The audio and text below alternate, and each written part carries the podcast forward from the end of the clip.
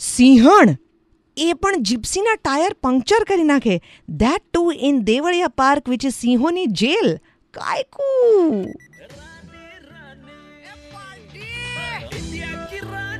આપણે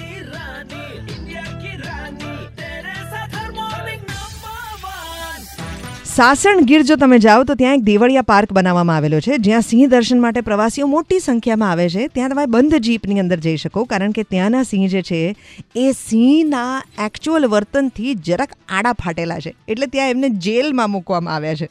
એટલે તમને કમ્પલસરી ત્યાં સિંહ દેખાય.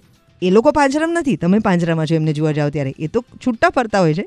એવી એક સિંહણ પોતાના પાંચ છ બચ્ચા રમતા હતા, એની સાથે પોતે પણ રમી રહી હતી. એ જીપ્સીની નજીક પહોંચી અને બે જીપ્સીને મસ્તીમાં ને મસ્તીમાં બચકા ભરી અને પંચર પાડી દીધા. હજી ત્રીજી જીપ્સી બચકું ભરવા ગઈ, ત્યાં સુધી તો ટ્રેકરે જીપ્સી ભગાડી મૂકી.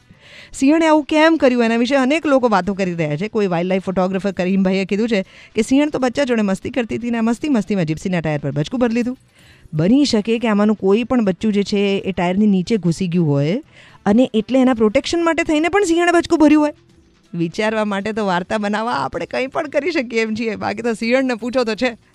સિંહણ ભલે જવાબ ન આપી શકે પણ ઇતિહાસના અલગ અલગ લોકો કે જે આપણને અત્યારે આ પૃથ્વી પર છોડીને ચાલ્યા ગયા છે, એ બધા તમને હવે જવાબ આપી શકે એમ છે. તમારા પૂછેલા સવાલનો. કેવી રીતે? With a brand new app જેના વિશે વાત કરીશું આજના શોમાં Red FM morning number one હું છું દેવકી. તમારા મનમાં કોઈ પણ પ્રશ્નો હોય કે જે તમારા આઇન્સ્ટાઈનને પૂછવો હોય, કે મધર ટેરેસાને પૂછવા હોય, કે લિયોનાર્ડો દ વિન્ચીને પૂછવા હોય, તો તમે ચોક્કસ મને કોલ કરી શકશો throughout the show for double zero six four nine three five હું છું દેવકી. બજાત રહો.